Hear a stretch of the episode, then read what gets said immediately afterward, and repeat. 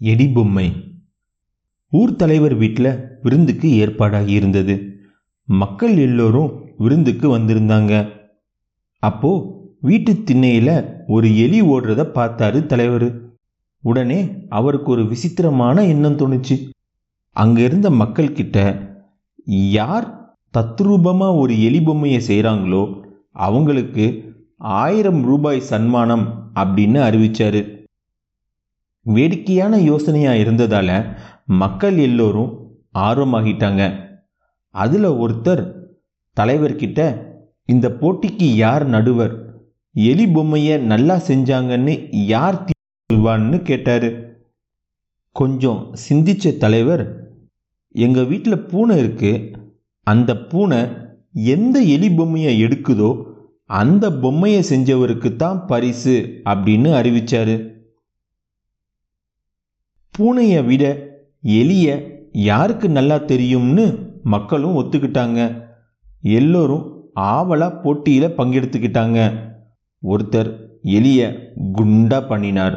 இன்னொருத்தர் எலியின் வால் அளவை பெருசா பண்ணினார். மற்றொருத்தர் எலியோட வண்ணம் மற்றும் உடலமைப்பை அப்படியே செஞ்சார். தலைவர் சொன்ன நாளில் அவரவர் செஞ்ச எலிபொம்மையை காட்சிக்கு வச்சாங்க. அதில் ராஜீவ் என்கிற சிறுவனும் தான் செஞ்ச எலிபொம்மையை காட்சிக்கு வச்சான். அவனது பொம்மை பார்க்கறதுக்கு எலி மாதிரியே தெரியல. மக்களும் இது பார்க்கறதுக்கு எலி மாதிரி தெரியல. இது எலிதானா? உனக்கு போட்டி என்னன்னு தெரியுமா? அப்படின்னு கிண்டல் பண்ணாங்க. அவன் எதுவும் பேசாமல் அமைதியாக இருந்தான். தலைவர் தன் வீட்டு பூனையை எலி பொம்மைங்க கிட்ட விடுறதுக்கு முன்னாடி காட்சிக்கு வச்சிருந்த இடத்துக்கு வந்தார். எல்லா எலி பொம்மைங்களையும் பார்த்தாரு. அவரும் ராஜீவ் கிட்ட வந்து தம்பி உன்னுடைய பொம்மை எலி மாதிரியே தெரியல. போட்டியில் கலந்துக்காத அப்படின்னு சொன்னார். ராஜீவ் ஒத்துக்கல. நடுவர் சொல்லட்டும் நான் கேட்டுக்கிறேன் அப்படின்னு சொன்னான். தலைவர் தன் வீட்டு பூனைய எலி பொம்மைங்க முன்னாடி கொண்டு வர சொன்னார். பூனையும் வந்தது. தரையில் வரிசைப்படுத்தி வச்சிருந்த எலி பொம்மைகளை பார்த்தது. தன் பொம்மையைத்தான் எடுக்கும்னு நினச்சிட்டு இருந்தவங்க பொம்மையை பூனை எடுக்கலை. ராஜீவ் செஞ்சிருந்த எலி பொம்மையை கவ்விக்கிட்டு ஓடிருச்சு. எல்லோருக்கும் ஏமாற்றம். மக்கள் யாரும் பூனையின் தீர்ப்பை ஒத்துக்கலை. மக்களை அமைதிப்படுத்தினார் தலைவர்.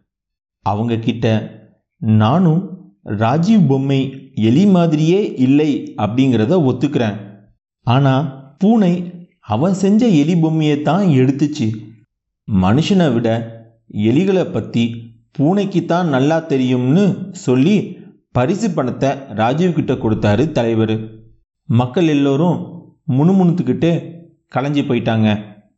ராஜீவை தனியாக அழைச்சிட்டு போய் உன் பொம்மையை பூனை ஏன் எடுத்தது? அப்படின்னு கேட்டார்.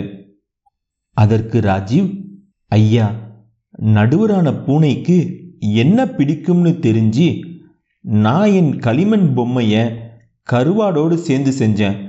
அதனால தான் ஜெயிச்சேன் அப்படின்னு சொன்னான். ஊர் தலைவர் அசந்து போயிட்டாரு.